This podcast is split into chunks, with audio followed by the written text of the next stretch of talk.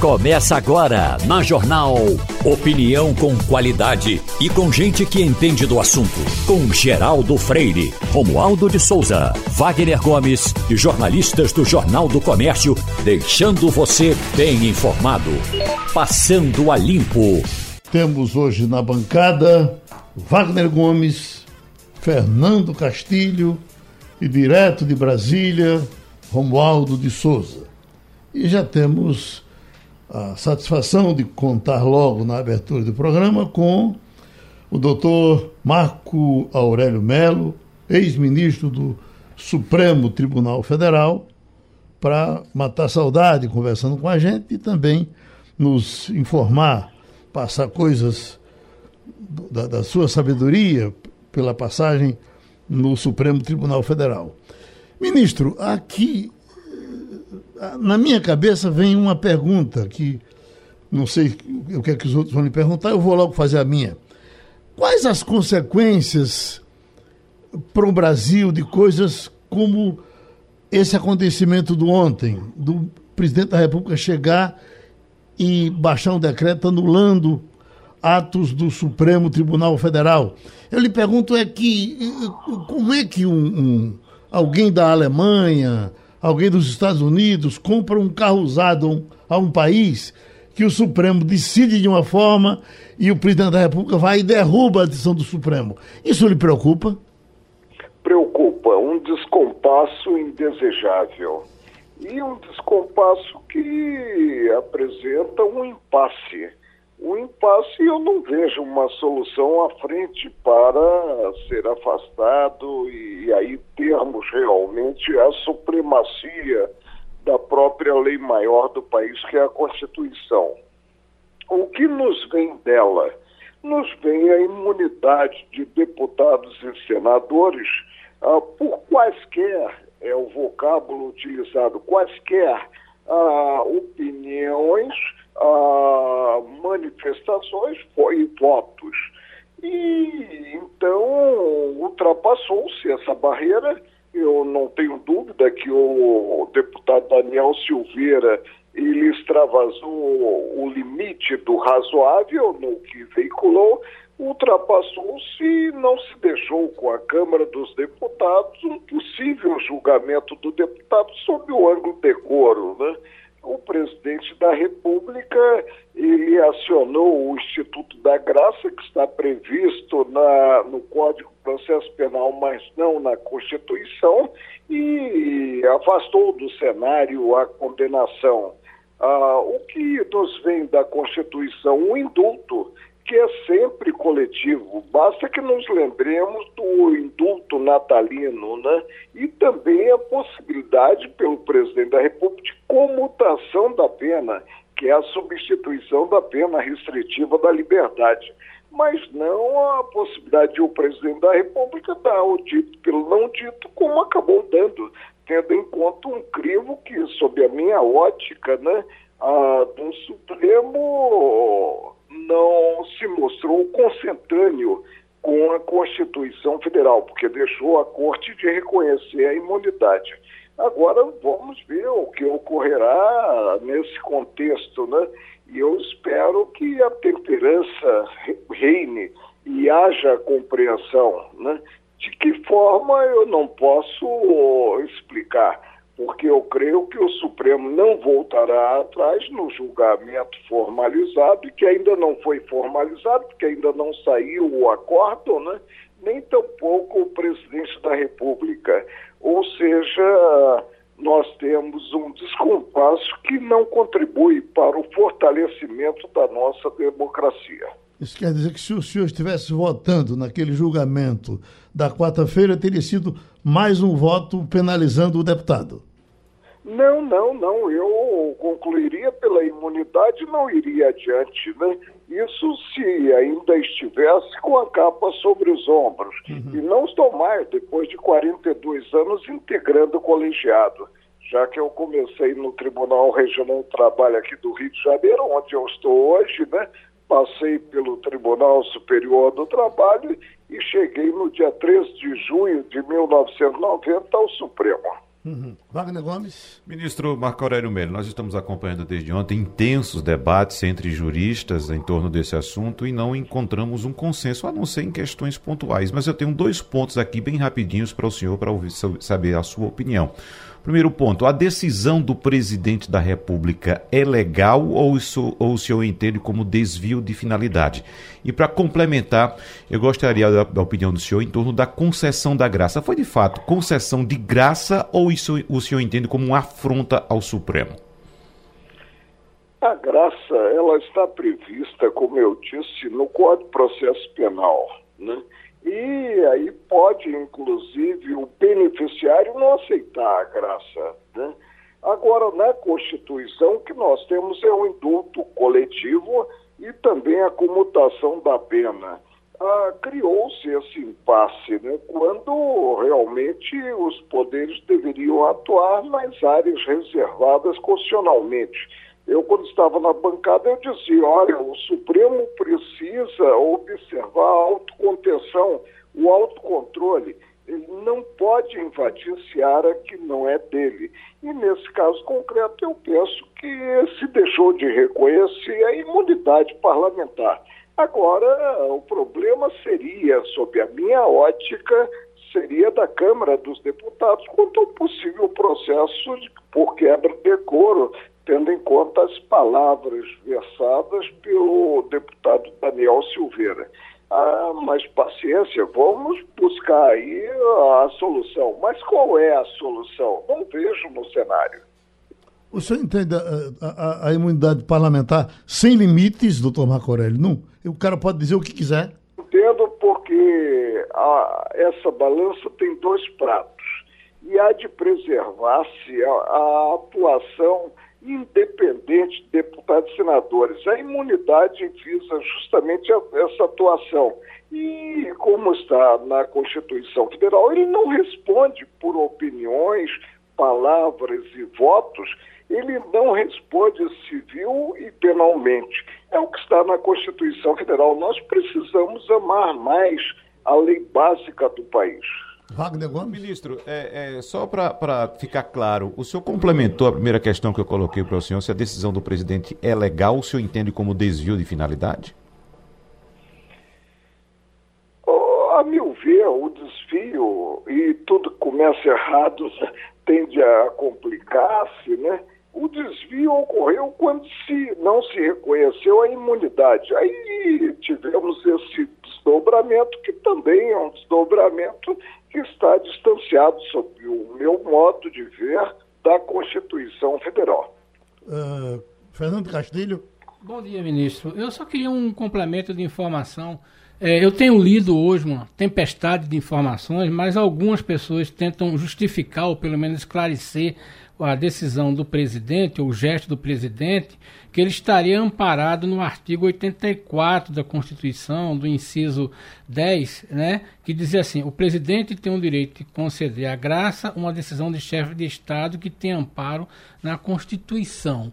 É, existe esse amparo, quer dizer, essa, essa, o presidente atuando desse jeito estaria de acordo com o artigo 84, que diria que o presidente pode fazer isso?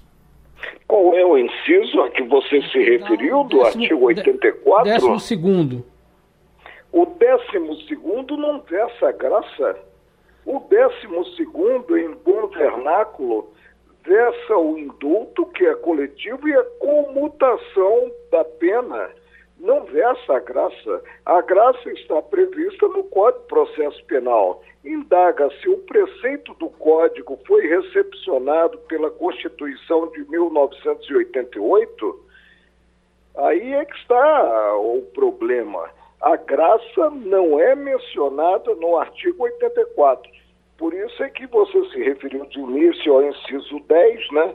E eu voltei a abrir aqui o livrinho, como dizia o presidente Eurico Gaspar Dutra, né? que nós devemos observar. Nós devemos ter uma fidelidade absoluta ao que previsto. Isso é reclamado pela segurança jurídica. Romualdo de Souza, em Brasília. Ministro Marco Aurélio Melo, muito bom dia para o senhor. O senhor disse o seguinte: em descompasso indesejado. Agora, ministro, na linguagem popular, aliás, usando uma frase que o senhor atribuiu a esse processo, está na hora de tirarem o pé do acelerador, até porque, ministro Marco Aurélio Melo, no início desse processo, que hoje é relatado pelo ministro Alexandre de Moraes, o senhor fez, digamos, severas críticas à forma como o processo foi criado, o próprio Supremo Tribunal Federal julga e agora não tem mais a quem apelar, ministro. Pois é, um inquérito, o inquérito nós imaginamos que decorra de um ato da autoridade policial ou de um ato originário de manifestação do Ministério Público. Mas no caso concreto, e aí eu rotulei o inquérito como do, de, do fim do mundo, saiu até agora um livrinho com esse título, né? Ah, nós tivemos a instauração pela própria vítima. E o pior é que não se levou o inquérito à distribuição, se escolheu o relator, o ministro Alexandre Moraes. Quer dizer, o que começa errado tende a se complicar. E isso é muito ruim em termos de segurança jurídica. Wagner? É, ministro Marco Aurélio, o senhor cita a questão da imunidade parlamentar, é a opinião do senhor, que inclusive outros juristas acompanham também, mas uh, o, o, deputado em questão, uh, ele já vinha sendo investigado pelo próprio Supremo Tribunal Federal em outros dois inquéritos, inclusive o inquérito das fake news. Será que uh, algo pontual desses dois inquéritos não pode ter interferido na decisão do Supremo também de chegar a essa decisão de condenação do deputado? Não, em direito, o meio justifica o fim não vira ao meio, sob pena de prevalecer o critério de plantão. Eu vou ler a cabeça do artigo 53 da Constituição Federal. Os deputados e senadores são invioláveis, civil e penalmente, por quaisquer de suas opiniões, palavras e votos. Agora, o deputado responde, evidentemente, perante a Câmara perante o senador perante o Senado pela quebra de decoro. Fora isso, é realmente a Babel, como nós estamos constatando agora no cenário nacional. Uhum. Isso justificaria o que alguns estão apontando, ministro Marco Aurélio, como sendo uma postura de uh, posição do presidente da República, do chefe do executivo, como se fosse um revisor da casa revisora, da casa guardiã da Constituição do Supremo Tribunal Federal? Retrata o descalabro, né? E aí, evidentemente, nós temos um antagonismo que é ruim, é ruim para a República, é ruim para a democracia. E, como eu disse, eu não vejo, ah, assim, pelo menos próxima, uma solução para o que ocorreu. O presidente não recuará no ato praticado e eu creio que os colegas também não recuarão para está na apreciação, por exemplo, de embargos declaratórios, a imunidade prevista no artigo 53 da Constituição Federal. Romualdo, novamente? Ministro, quando o senhor sentava-se à esquerda do presidente do STF, o senhor chegou a é, intimar a Câmara dos Deputados para que o presidente é, informasse os processos em andamento naquela casa legislativa de pedidos de impeachment do presidente da República, fato que não ocorreu, ou seja, o presidente da Câmara não, não deu a resposta satisfatória. E agora, o mesmo presidente da Câmara, Arthur Lira, vai ao STF pedindo para que a palavra final sobre a cassação, sobre a perda de mandato de um parlamentar, e especificamente se referindo ao Daniel Silveira, deve ser da Casa Legislativa e não do Poder Judiciário, ministro voltemos à lei das leis, que é a Constituição Federal, que a todos indistintamente submete. Submete o legislativo, submete o judiciário, inclusive submete o guarda-maior dela, que é o Supremo. Perde o mandato deputado ou senador que, que tiver afastados os, os direitos políticos ou que sofrer condenação criminal em sentença transitada em julgado. O preceito é categórico. Cumpre a Casa Legislativa simplesmente constatar a existência de um desses requisitos e aí, evidentemente, uh, assentar a ocorrida, a perda em si do mandato. Né? Agora, quando nós abandonamos né, o parâmetro legal, o parâmetro constitucional, né, tudo fica muito difícil. Nós estaríamos conversando se o Supremo tivesse batido o martelo no sentido da inviolabilidade preconizada no artigo 53 da Constituição Federal? Não, não estaríamos conversando. Não teria ocorrido o um impasse que agora é um impasse, é um impasse muito sério, né? Tendo em conta que eu apontei como descompasso entre o executivo e o judiciário ou melhor, entre o judiciário, já que o ato desse foi o primeiro, e o executivo. Não é a primeira vez que tem atrito entre o presidente da República e o Supremo Tribunal Federal. Depois eles se entendem e a vida continua por mais algumas semanas. O senhor acha que vai ser do mesmo jeito? Não sei, não vejo como solucionar. Eu acho que vai ficar o dito pelo não dito a decisão do Supremo de um lado e a decisão do presidente da República de outro. E, evidentemente, pela ordem de formalização das decisões, acabará prevalecendo a decisão do presidente da República. Fernando Castilho. Ministro, só uma confirmação, uma informação final. É, o senhor esteve lá por mais de 24 anos, como o senhor disse. É, se por acaso, neste momento, o senhor estivesse sentado ainda numa das cadeiras, seria o decano, e alguém lhe perguntasse como encaminhar uma solução para isso, o que o senhor diria a seus colegas, com a sua experiência, qual seria o encaminhamento para tentar resolver, ou pelo menos encaminhar uma solução para esse impasse?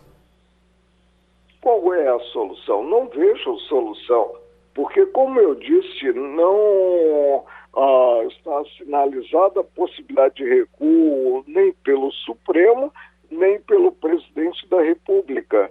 E ficará o dito pelo não dito, ficará o fato na memória do país. E uma memória, para mim, negativa e não positiva. Oi, Wagner, vamos fechar? É, vamos, vamos fechar, ministro. Só para ficar mais claro para a gente, ministro, o senhor é, invocou a inviolabilidade do parlamento e também da liberdade de opinião. Mas perante a lei, qual a diferença, ministro, entre opinião e ameaça? Veja, nós podemos ter na opinião uma ameaça.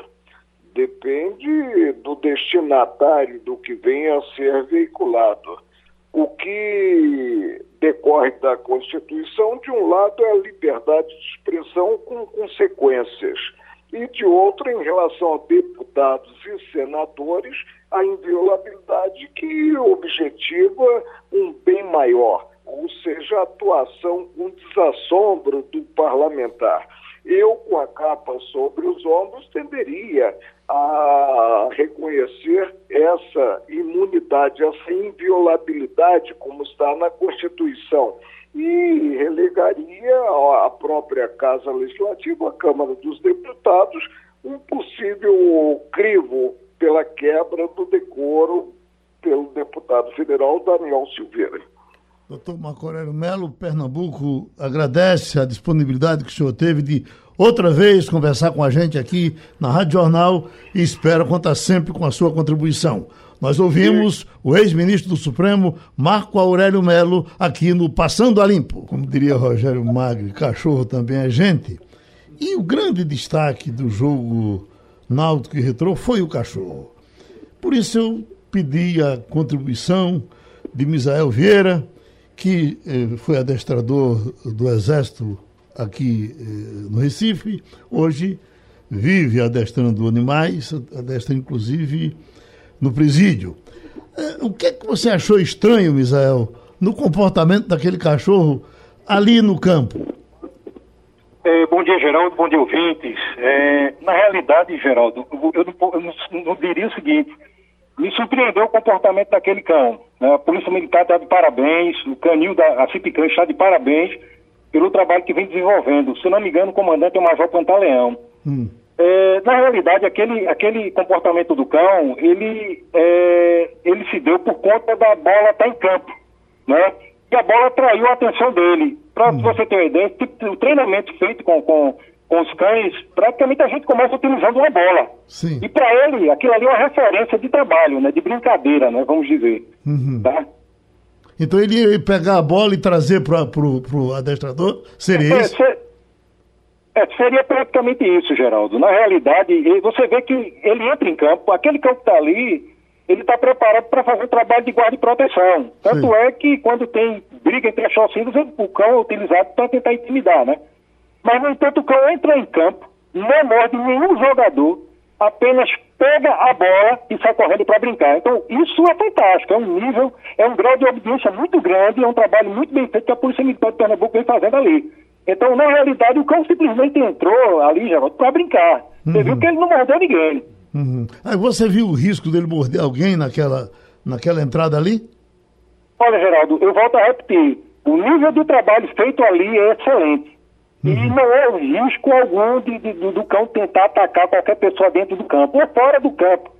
Tendo em vista que, após ele pegar a bola, o, o, o, fato se deu, se eu não me engano, foi um minuto e meio aproximadamente. O cão pega a bola, corre dentro de campo, o condutor dele depois reaproxima, tenta retirar a bola, traz sua outra bola e ele sai de campo com a bola na boca. Uhum. então, na realidade, não houve risco algum não, devido ao bom trabalho que é feito.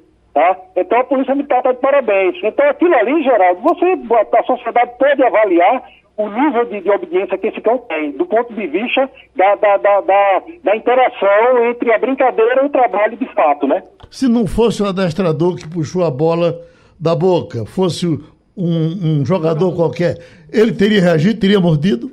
Não, não, não é conforme eu te falei. Ele não entrou para morder as pessoas, ele entrou para agredir ele entrou para brincar. Então, tanto você como qualquer pessoa poderia ter tentado tirar. Na realidade, ele poderia ter soltado a bola e esperar que você jogasse para ele ir lá buscar a bola e trazer para você. Uhum. Esse tipo de trabalho, Geraldo, por exemplo, eu trabalho aqui na, na Polícia Penal de Pernambuco, que é na UNOC, Unidade de Operação com Cães, sediada ali em Tatinga. É o mesmo trabalho que a gente vem desenvolvendo naquele canil. Uhum. Então a bola hoje, Geraldo, ela é um, é um, artifício, ela é um material utilizado e tem uma grande importância. Para você ter ideia, a bola ela cumpre, não é um modelo de presa. Ela é a caça, né? Que eles iriam encontrar naturalmente. Então você estimula o cão a ele ter qualquer tipo de obediência de trabalho, no princípio de todo o adestramento é com a bola. Oi, Wagner. O doutor Misael, me chamou a atenção também o fato de o cachorro estar extremamente feliz, pelo menos a aparência dele. O animal ele demonstra suas, suas emoções. Parece que era do retrô, né? Parece, exatamente. me chamou a atenção a felicidade do cachorro e eu queria saber do senhor se isso denota também. Claro, a gente percebeu que ele queria brincar. Todo mundo que viu aquela imagem percebeu que o cachorro só queria brincar. Isso denota ali a, a, a criação de um animal uma criação muito bem feita, com muitos cuidados, com muito carinho. Passa isso, passou para mim essa impressão. É isso mesmo, doutor Misael? Olha, é, Wagner, para você ter uma ideia, como eu falei anteriormente, que todo trabalho a gente começa com uma bola, é, quando eu ensino, quando nós, quando nós desenvolvemos o trabalho lá na UNOC, no, no nosso lá da Polícia Penal, gente utiliza a bola, quando o cão obedece, no momento em que a gente está fazendo, está passando para ele as informações, para ele obedecer, a gente utiliza a bola como recompensa. Então, a partir daquele momento que o cão corresponde à expectativa na qual tinha que eu ofereci para ele para a execução do exercício, eu jogo a bola para ele brincar. Então, aquele cão ali, para ele foi o melhor momento da vida dele, porque ele entrou para brincar na, justamente naquele momento. Quando eu digo a você, como eu falei recentemente, que o trabalho da Polícia Militar de Pernambuco é um trabalho excelente, é porque imagina você, você até você que não entende muito da área de sinotecnia, ou talvez outra pessoa, tivesse medo. Não, ele vai, não, ou seja, o cão ele entrou, brincou, pegou a bola e se divertiu. Então ele sim, para ele foi uma felicidade, conforme você presenciou e muita gente viu aquilo ali. O, tem uma pergunta terceirizada aqui com o Fernando Castilho. Foi não, Castilho? Olha, é só uma questão seguinte: nós estamos acostumados a ver a ação desses cães é, de uma forma muito, como o senhor disse no começo, agressiva né? É, como é que se diz? O cachorro, numa situação de confronto, é usado para intimidar. E, no entanto, a gente viu que parecia que estava muito claro. Então, é, o, o que o senhor resume é que ele apenas despertou é, o interesse pela bola, não, não, não ouviu a voz, ou pelo menos não ouviu o comando, talvez pela torcida do seu adestrador, e aí continuou brincando. É isso mesmo? É, vejam só, alguns fatores podem ter levado àquela situação. Tá? Eu, quando eu vi a imagem, é, se você perceber, a torcida estava realmente gritando é, é, é, no jogo. E, por sua vez, o que eu venho a entender é o seguinte: o Cão não ouviu a voz do treinador. Então, ele não conseguiu justamente fazer essa valia do, do comando do treinador para é, é, não sair daquele momento de perto. Que é que eu entendi? Que realmente, diante daquela multidão gritando, o Cão acabou se confundindo. E a partir daí, quando ele viu a bola em campo, ele entrou para brincar. Entendeu? E foi o que vocês viram. Na realidade, é, é, é, é despertou nele o interesse. Como em qualquer cão que está sendo treinado, quando ele vê uma bola, vai despertar o interesse em buscar o um objeto, né? Hum, Misael, vamos fechar a nossa conversa com um cachorreiro, com Romualdo de Souza. Pois não, Romualdo? Bom, Misael, muito bom dia para você. Eu não sei qual é a patente do adestrador e, consequentemente, é a mesma patente do cão. Eu perguntaria a você o seguinte: numa situação como essa, em que o, o cão não consegue escutar a orientação do adestrador, ou seja, a voz que ele ouve todos os dias, ele partiu, portanto, para a brincadeira.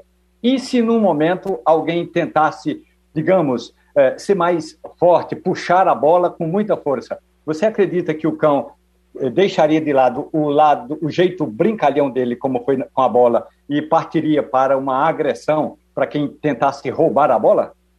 É, é, primeiro que tudo, é, apenas eu quero falar o seguinte: meu pai é seu fã, escuta você todas as tardes ouvindo café né, e conversa. Mas enquanto a sua pergunta é o seguinte: olha, quando você joga uma bola para um cão ou qualquer brinquedo, quanto mais você tenta tirar da boca dele, mais ele quer brincar com você. Então, em nenhum momento ali haveria condição daquele cão ali, ele, ele reagir agredindo, mordendo qualquer pessoa que fosse retirar a bola. Então, se você fizer isso aí como experiência, joga qualquer brinquedo bom, você joga para o animal que você vai tirar da boca dele, ele quer medir força com você. Então, estimula ele a querer brincar muito mais. Então, o risco de ataque, eu venho dizer a você, ali praticamente não existe. Tá? É onde eu volto a falar novamente. O trabalho que é feito pela Polícia Militar, como os demais forças policiais do Exército, nosso, na UNOC, ali em Tatitinga, são trabalhos bons. E esse tipo de situação praticamente é impossível acontecer do ponto de vista do adestramento. Então, assim, Conforme você perguntou, minha resposta é a seguinte: não ocorreria nenhum ataque. Pelo contrário, o cão queria brincar muito mais ainda. Entendeu? Agora, Misael, só para que as pessoas fiquem advertidas, é, é, vamos chamar a atenção. Uma coisa é ele, ele estar com o equipamento ali para brincar. Outra coisa seria ele com o osso na boca, comendo osso. E aí, hum, é, tirar o, o, o osso da boca de um cachorro é uma coisa preocupante e que as pessoas só podem fazer com, com conhecimento dele, não é isso? Com certeza, Geraldo. Você tocou num ponto muito relevante. Partindo desse princípio, é, realmente é uma questão seguinte: o cão adestrado, como esse cão da Polícia Militar, nossos lá da UNOC, da Polícia Penal, a gente retira tudo, tira osso, porque ele é levado a um grau de treinamento bastante, é, assim, é, é muito preparado. Agora, sim, obviamente um cão tá, que você não tem experiência, que ele não é treinado, que as pessoas realmente não têm esse tipo de trabalho de adestramento, é um risco. Não faça isso. E hum. o cão realmente pode te agredir, tá? Sei, o momento mais delicado para se lidar com o cachorro é na hora que ele está comendo. Ele não pode pensar que eu estou tirando aquele osso para comer ou para dar para o vizinho dele, não é assim? É, é uma possibilidade realmente de que é o momento que ele não quer abrir mão daquele osso que ele está comendo ali. Uhum. Entendeu? Então, ou seja, no momento que você vai retirar a posse dele, ele não admite, aquilo é meu. Uhum. Ele não divide com ninguém. Então, ele vai realmente é, é, ter uma reação pouco arisca, ou ele vai rosnar, ou ele pode até partir para cima de você para não deixar a, é, que você retire, né? Mas uhum. lembre o seguinte, o cão adestrado, esse tipo de coisa não ocorre. Pronto, a gente ouviu o Misael, adestrador, falou de cachorro. Nós agora estamos com o doutor Antônio Edson de Souza Lucena, diretor da Hemobras nós temos para conversar com o senhor eh, Romualdo de Souza, Wagner Gomes e Fernando Castilho. Como Fernando Castilho vai entrar nas perguntas mais, mais importantes, eu queria fazer uma pergunta só da minha curiosidade. Porque se é uma coisa que a gente tem vontade de entrar para ver como ela funciona lá dentro, é a Hemobras. O senhor trabalha com, com quantas pessoas? O senhor chefia quantas pessoas na Hemobras, doutor? Bom dia, bom dia Geraldo, bom dia Fernando, bom dia amigos da Rádio Jornal. É, a Imobras é uma empresa hoje que nós temos é, 200 pessoas trabalhando diretamente no site, no site de Fabril, E acabamos de fazer um concurso público, temos a expectativa de estar contratando essas pessoas, são 150 pessoas a mais, que devem entrar até no próximo ano, né? Uhum. Então tem muita gente também, não só não só diretamente da Hemobras, mas terceirizados que trabalham conosco. Então, ao todo, hoje nós temos no canteiro cerca de 600 pessoas. É tudo gente da área médica ou, ou, ou é, de, de, um modo geral? De qual, em, em diversas Não, a Hemobras ela é, um, ela é uma indústria farmacêutica. Ela uhum. é uma uhum. indústria farmacêutica muito peculiar, porque a nossa matéria-prima ela é o plasma humano, né? Ou é matéria-prima da biotecnologia. Ela é uma empresa de tecnologia que é uma, vamos dizer, ela é uma joia da coroa, né? Que foi Pernambuco foi agraciado por sediar essa empresa. Uhum. Então, é, imagine assim, num, num, exemplo simples, o pessoal vai lá doar sangue no EMOP, é, o sangue em si, aquela parte vermelha, ela é toda utilizada nos hospitais, mas existe uma parte líquida que não tem muita utilização. E essa parte líquida, que é o plasma, plasma humano, é isso que vem para a Hemobras e vai se transformar em medicamentos. Uhum. Então, nós temos aí seis tipos de medicamentos que são produzidos a partir dessa matéria-prima, uhum. que é, assim, grande nobreza porque não pode ser comprada. É uma matéria-prima que é doada né, pela nossa boa fé de estar tá doando no Hemocentro e depois ela é processada para trazer esses medicamentos, como os anticorpos, né, que são as imunoglobulinas, fatores de coagulação 8 e 9, que é para hemofilia A, que é justamente esse, esse é, que nós tivemos agora no dia 17, o Dia Mundial da Hemofilia, né? Isso era um grande problema no Brasil, e a Hemobras veio para trazer soluções, né? A partir da Hemobras, que foi um marco é, muito grande nessa política do governo de estruturação, é, nós podemos ter acesso a essas tecnologias que antes eram só produtos que eram comprados lá fora e o Brasil tendo plasma e tendo condições de produzir aqui. Fernando Castilho. Bom dia, doutor Antônio. Eu me chamou a atenção o fato seguinte, é que esse acordo, né, essa empresa, uma empresa japonesa de 240 anos, ela está no Brasil há 70, mas a proposta é produzir remédio pré-hemofílico sem usar sangue. O que é, que é isso aí? É resultado da, da engenharia genética? Como é que se faz isso? Ou seja, produzir um fator combinante que não, não, não, não tem o sangue e aí a, a possibilidade industrial é bem maior, não é? Como é que vai funcionar essa parceria? Pronto, é exatamente isso, Fernando. É, nós temos a parte que é do plasmático, que são purificações diretas desses medicamentos do plasma, como eu expliquei, e nós temos a parte da biotecnologia. Essa biotecnologia, nós utilizamos uma célula, que é uma célula de mamífero, que ela tem as informações genéticas para produzir a mesma proteína que a gente purifica do plasma.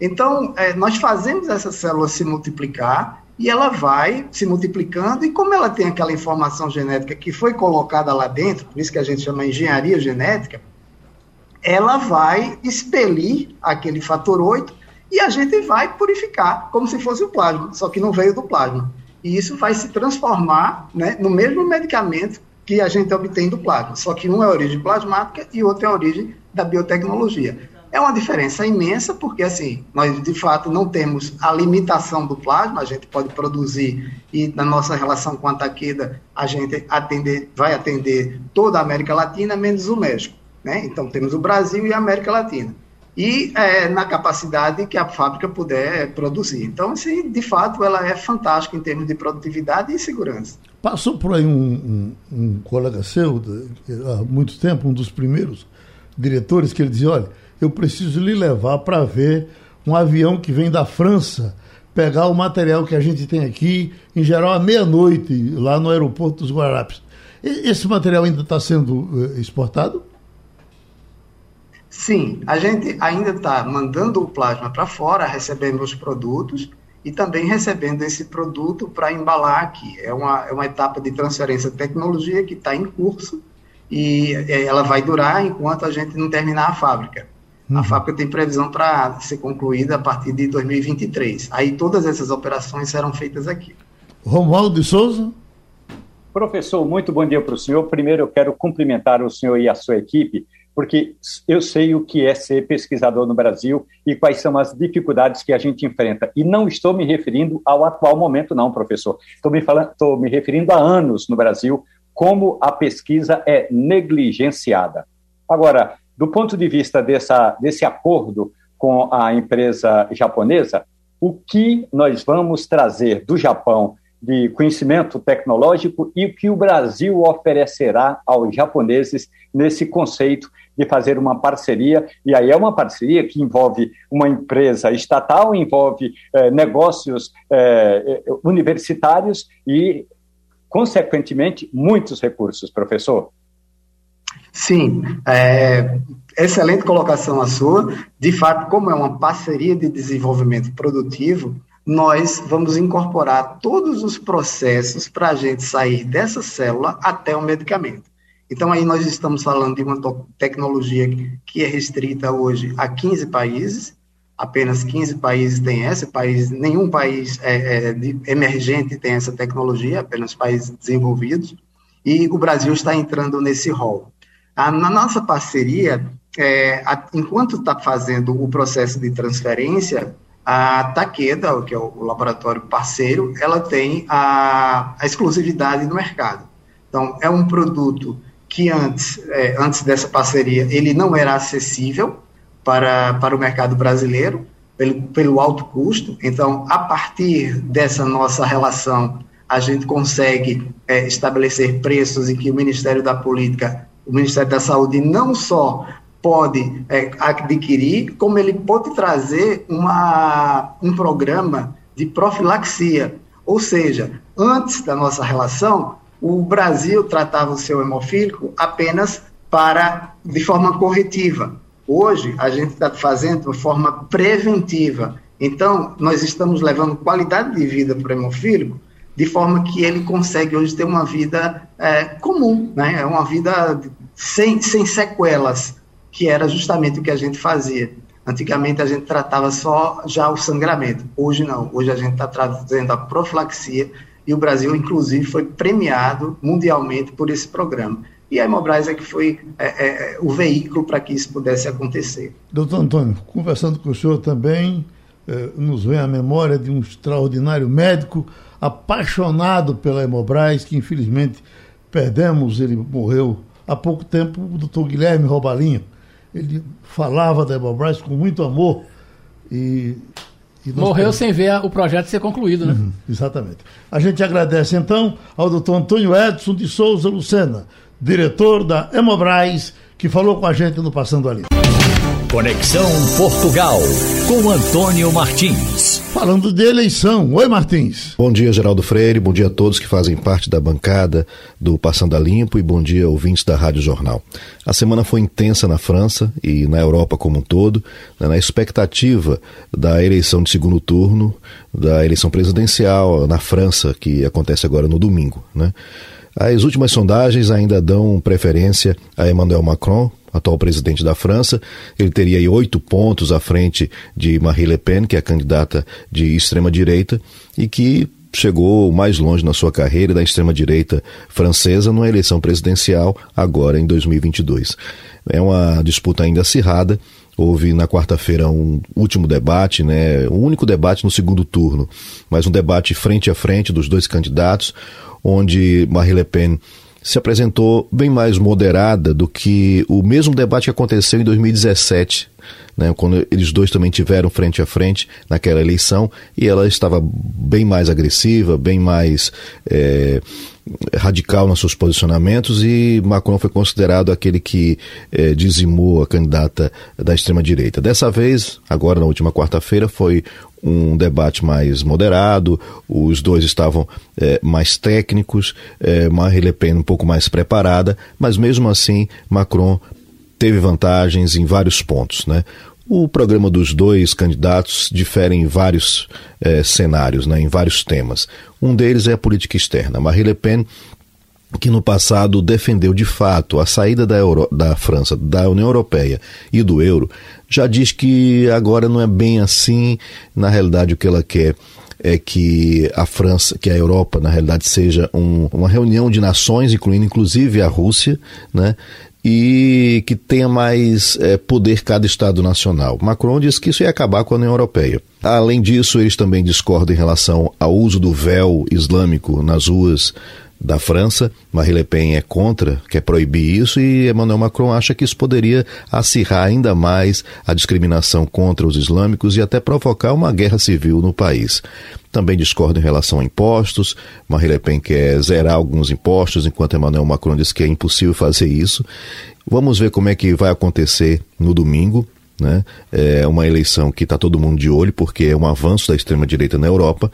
Uh, nunca Marie Le Pen e a, e a extrema-direita, o pai dela também, o Le Pen, que sempre foi um líder de extrema-direita, não, não, chegou tão longe como ela chegou até agora. Muito obrigado, Geraldo Freire, muito obrigado a todos que fazem parte da bancada e aos ouvintes da Rádio Jornal. Vamos mudar de continente, vamos agora para os Estados Unidos com Fabiola Góes. O Fabiola, eu estava hoje lendo aqui uma notícia e me lembrei daquelas nossas conversas anteriores, que aqui no Brasil nós também estamos tendo esse fenômeno de, depois da pandemia, de muita gente pedindo demissão uh, uh, e sem querer mais trabalhar, ou pelo menos sem querer o emprego que tinha. Mesmo nesse show de desemprego que nós temos aqui, nós também estamos com esse fenômeno. Ele permanece ainda, e lá aí, foi muito forte, né? Sim, bom dia, Geraldo, bom dia a todos. Aqui ainda continua muito forte. As empresas estão oferecendo vagas. Aqui nos Estados Unidos está entre uma das menores taxas né, de índice de desemprego nos últimos 40 anos, não chega nem a 3% o índice de desemprego. Continuo vendo nas ruas placas, na frente de lojas, de restaurantes, comércios em geral, pedidos para que as pessoas se cadastrem para fazer entrevistas de emprego, porque a oferta aqui está muito grande. E não só nessa área de comércio, na área de serviços, mas áreas que pedem também um pouco mais de vida acadêmica, vamos dizer assim, né? na área de mestrados doutorados, especializações também, essas outras áreas e outras profissões também estão demandando muito. Aqui houve realmente uma grande modificação mesmo. Depois da pandemia, as pessoas estão repensando as suas vidas. Lembrando que aqui nos Estados Unidos não tem uma legislação trabalhista como nós temos no Brasil. Aqui as regras são muito de, entre a própria empresa e o trabalhador. Por exemplo, não são todas as empresas que oferecem férias remuneradas. Então, você, quando entra para contratar, para trabalhar, você entra já combinando com essa empresa quantos dias de férias remuneradas você vai ter e se é que vai ter. Então, aqui é diferente. Então, as pessoas pensam muito antes de assumir um, novo emprego. E a, como está oferecendo, pouca gente está desempregada, está tendo emprego. Eu, eu vivi, sempre falo aqui na minha, perto da minha casa, tem muita gente morando tinha muita gente morando em lonas, né, em, em barracas. A gente já falou algumas vezes aqui. Uhum. E eu não tenho visto mais tanta gente morando nessas barracas. Ou seja, conseguiram emprego, conseguiram um aluguel para pagar. Então, assim, as barracas continuam, mas tem muito pouca gente morando em barraca, pelo menos aqui na minha realidade, aqui nesse centro de Washington. O Castilho e a gente que falta faz que a, a gente nunca mais viu uma placa dessa? Precisa-se de garçom, oh, precisa-se de costureiro, ah, precisa-se disso ou daquilo, né? É. E eu convivi com isso a vida inteira, porque eu fui empregado doméstico, né? E quando era de menor, e o que eu andava vendo nas casas era, tinha uma, uma placazinha assim: precisa, precisa de um menino, menino para fazer mandados. É isso mesmo. Aí você entrava para fazer mandado e era cacete. É. Mas hoje, Geraldo, existe um setor é. da economia que oferece empregos. É. Precisa-se, por exemplo, de engenheiro de software, é. precisa de programador. É. é. o setor de tecnologia abre vale assim. Esse uhum. setor de TI não é só no Brasil, não. O mundo inteiro falta exatamente. esse tipo de gente, porque a demanda é cada vez maior. Mas, Fabíola, eu queria que você comentasse essa, é, esse resultado né, da Câmara lá, da Assembleia, na, na, lá chama-se Câmara Estadual, é, da Flórida, que disse que ó, o Walt Disney agora vai ter que seguir a lei né, e que ela não pode mais fazer o projeto, lembrando que a Disney é uma cidade, aliás, é um estado dentro da Flórida. Né? Ela é, acho que na região de Orlando, né? Quase como se fosse um, um condado. E agora, qual é o futuro? Essa companhia vai, porque, veja bem, ali não tem pouco investimento. Aquilo ali é um destino global. E como é que você acha que essa questão da, da, das questões é, da, desse momento da, da, da Flórida, né, do governador que decidiu brigar com a companhia porque ela tomou uma decisão é, das questões LGBT, LGBTQIA+. Isso, bom dia, Castilho. A polêmica aqui está enorme, só se fala disso. A Disney emprega 75 mil pessoas, para você ter ideia, o maior empregador da Flórida. A Flórida é um estado gigante. Em 1967, quando a região estava se desenvolvendo, o governador da Flórida, na época, conversou com os dirigentes da Disney e fizeram um acordo, que era uma, um acordo especial para que a Disney desenvolvesse as atividades, ampliasse a área, construísse infraestrutura, mas também ela não iria pagar tantas taxas como os outros comércios normais, vamos dizer assim, né? Então eles têm um status especial, a Disney tem um espaço, status especial, ela é governa, é como se, como você falou, é um tem um governo ali da Disney, ou uma prefeitura, se for melhor falar assim, que ela vai administrar, administrar inclusive incêndio se tiver, qualquer tipo de problema na região, polícia. Então, é agora o que, que aconteceu? A Câmara Estadual da Flórida, por 70 votos a 38, aprovou um projeto que revoga né, esse status de autogoverno da Walt Disney. Então, é, a partir de 23 de junho, pode ser que o Walt Disney perca esse status. O projeto vai pra, ainda para a sanção do governador de Santos. É um governador, o Ron DeSantis, ele é um governador republicano que apresentou um projeto, na verdade ele, ele sancionou um projeto, né, já tá, já virou lei, que é um é o Don't Say Gay, não diga gay, que é para que evite se falar sobre homossexualismo, homossexualidade nas escolas. E ele está sendo muito criticado, obviamente. A Disney foi muito pressionada para poder se posicionar, porque a Disney ela tem uma política de igualdade, ela emprega muita gente LGBTQIA+, várias minorias, metade do, desses empregados delas são de minorias, e aí eles se posicionaram recentemente, então é como se o de Santos estivesse punindo, vamos dizer assim, a Disney por causa desse posicionamento. E é uma polêmica porque o, o Ron DeSantis ele vai ser, ele está pensando nas eleições presidenciais. Se o Trump não for candidato, quem vai ser candidato vai ser ele. Ele está ali é, em segundo lugar nas pesquisas, vamos dizer assim, nas intenções de votos. Então está pensando também nas eleições de meio de mandato que vão acontecer agora em novembro. E a polêmica continua. Então a Disney pode acontecer isso. Aí isso o que, que vai acontecer? Os preços vão ficar ainda mais caros se eles perderem esse esse poder, vamos dizer assim, de autogoverno. Romualdo de Souza. Fabiola Góes, bom dia para você. É, essa frase, todo mundo quer ser pai dela, mas o fato é que a frase diz o seguinte, que a primeira vítima da guerra é sempre a verdade. Nesse conflito da Rússia com a Ucrânia, da invasão russa ao território ucraniano, tem muitas narrativas de quem está vencendo, de quem está avançando, de quem está recuando. Então, estrategicamente, é bom para quem está divulgando aquele, aquele período da informação, especificamente numa ilha, ou num porto, ou numa zona portuária. E agora a questão toda é: ali na Ucrânia, tem muita inverdade do grupo de Putin com relação a, por exemplo, os avanços dos soldados russos no território ucraniano. Fabiola. Bom dia, Romualdo. Sim, tem mentira de todos os lados, sabe? Tem mentira, inclusive, sobre o gasto, o custo que vai ser para recuperar o país. Houve um número aí essa semana, eu vi em 500 bilhões de dólares que a Ucrânia teria falado, e aí depois, essa semana, o Banco Mundial divulgou que seriam 50 bilhões e não 500 bilhões. Então, assim, a gente está numa situação sem saber quem é que está falando a verdade. O fato é que a Rússia ela tem intensificado os ataques. O Putin disse ontem que já tinha tomado Mariupol, né? Tecnicamente tomou, mas de fato ainda não, porque existe o batalhão Azov que está numa área industrial, tem mais de 500 pessoas que estão presas, fechadas numa como se fosse um galpão.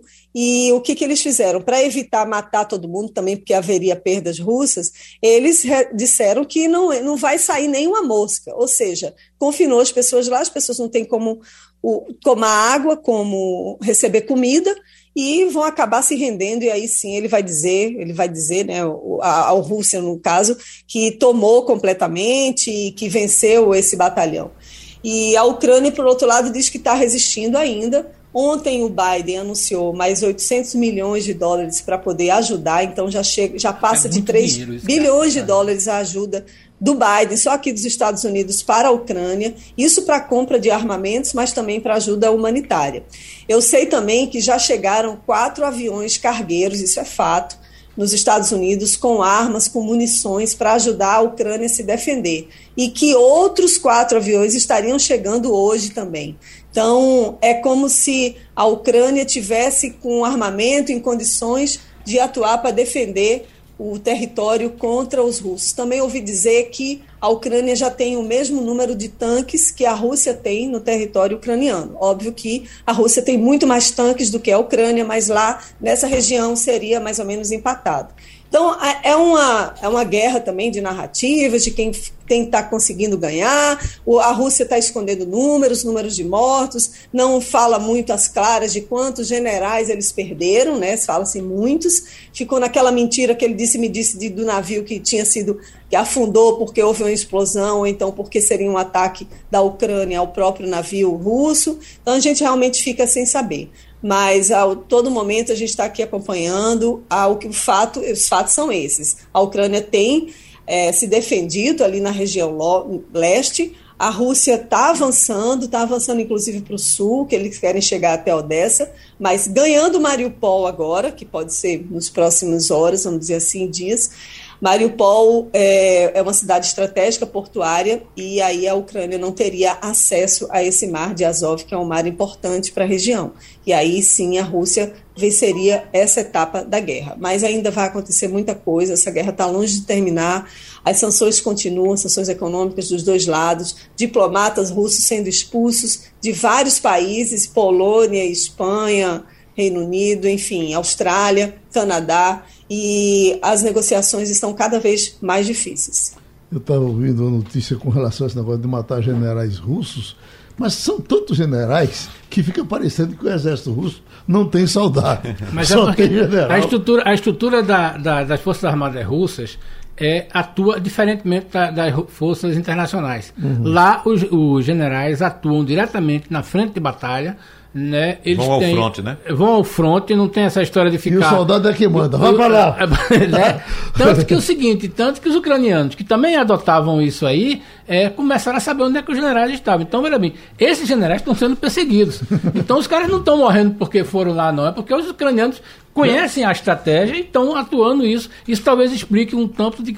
Oito generais russos já morreram. É uma coisa interessante. Oi, Wagner. Fabiola, um pouquinho de economia e um assunto que interfere no mundo inteiro. O presidente do Banco Central dos Estados Unidos, Jerome Powell, disse que um aumento de meio ponto percentual na taxa de juros está na mesa quando o, o Federal Reserve deve se reunir agora no comecinho de maio. Inclusive já fala em, em outros aumentos adiante. A gente está vendo aqui o que está acontecendo no Brasil, é, é Fabíola, com a entrada de muitos dólares diariamente por causa do aumento da taxa de juros. Porém, quando os Estados Unidos começam a elevar a taxa de juros, o mercado internacional se volta para o, o cenário norte-americano, Fabíola. E qual é a expectativa aí nos Estados Unidos? É isso mesmo, Wagner. Ele anunciou nessa reunião do FMI. A tendência é sim que os Estados Unidos aumentem a taxa de juros a meio por cento a cada reunião dessa do FMI. Vai ter reunião do FMI, não, do Banco Central Norte-Americano, Fed. Vai ter reunião no dia 3 e 4 de maio agora. Eles querem controlar a inflação e a meta é baixar a inflação, a inflação que está em 8% mais ou menos, para 2%, que é a taxa, vamos dizer assim, normal aqui nos Estados Unidos. A gente tem visto realmente as famílias reclamando demais do aumento de combustível, aumento dos produtos alimentícios, a gente vê isso é notório, dos produtos em geral. Houve também uma crise nas cadeias de produção por causa da pandemia também, mas o, eles estão determinados. E aí o que, que vai acontecer? Os outros mercados também vão ter que se ajustar, vão ter que também elevar a taxa de juros. Provavelmente o Brasil vai ter que elevar ainda mais a taxa de juros. E aí é aquela história, né? Os, todos os mercados aqui, os, os, investidores vão investir mais aqui nos Estados Unidos, né? existe um risco Brasil aí, vão, vão investir menos no, no Brasil, vamos dizer assim, comparando, vão preferir investir aqui nos Estados Unidos. O dólar vai, vai aumentar né, em relação ao real, o nosso real desvaloriza, e aí é, isso tem uma repercussão nos mercados no mundo inteiro. Especialista aqui em economia é o Castilho, que pode explicar melhor. Não sei se eu estou conseguindo explicar bem sobre isso, mas o fato é exatamente esse. Aqui a determinação é essa, eles vão arrochar aí na economia para poder diminuir a inflação. Nós temos aqui alguns ouvintes muito queridos que é impressionante que eles, quando a gente fala da inflação aqui no Brasil, eles entram com uma fera aqui. Por que você só fala da inflação do Brasil? Por que não fala da inflação dos Estados Unidos? Pô, porque eu moro aqui. eu compro meu cuscuz aqui. É verdade. Mas a inflação daí é, é muito reclamada também, Fabiola? Muito reclamada, porque eles não estão acostumados como a gente está no Brasil, a verdade é essa, né? Aqui, no, aqui nos Estados Unidos, qualquer aumento de qualquer coisa, as pessoas reclamam mesmo, sabe? Chamam a imprensa, a imprensa cobre bastante. Não chega até protesto, né? Os protestos aqui são mais contidos do que no Brasil, mas aqui sim, a população reclama, conversa com americanos que deixam de de comprar um tipo de determinado produto, que, enfim, porque aumentou demais. Carne aqui está um preço absurdo, filé é impossível comprar. Né? Eles não têm o corte de picanha aqui, mas eu compro picanha no mercado brasileiro que tem aqui perto, que aumentou também, aumentou quase 20% o preço da picanha. Então, assim, é, é, não é brincadeira. Eu, eu vejo que que os produtos nos supermercados também estão faltando, né? ainda não normalizou esse problema de fornecimento aqui. Muitos produtos que eu estava acostumado a comprar também já sumiram das prateleiras. E aí a gente vê assim, a, a realidade aqui. Se fala, a cobertura que a gente tem no Brasil, dos Estados Unidos, é as mil maravilhas. Mas a realidade não é essa. Tá? Aqui a gente tem problemas sérios. Aqui tem desigualdade social enormes, tem passando, pessoas passando fome, crianças passando fome no país mais rico do mundo. Então, a gente precisa desmistificar isso aí também. O seu ouvinte, ele, ele é, eu entendo essa reclamação dele, mas eu faço questão aqui de desmistificar e de dizer que sim, a inflação está alta, o povo está reclamando, preço da gasolina também, eu não tenho carro, mas as pessoas que botam combustível também estão tá reclamando demais dos preços em geral. Pronto, Fabíola, vá comer picanha, porque terminou Passando a Limpo. A Rádio Jornal apresentou opinião com qualidade e com gente que entende do assunto. Passando a Limpo.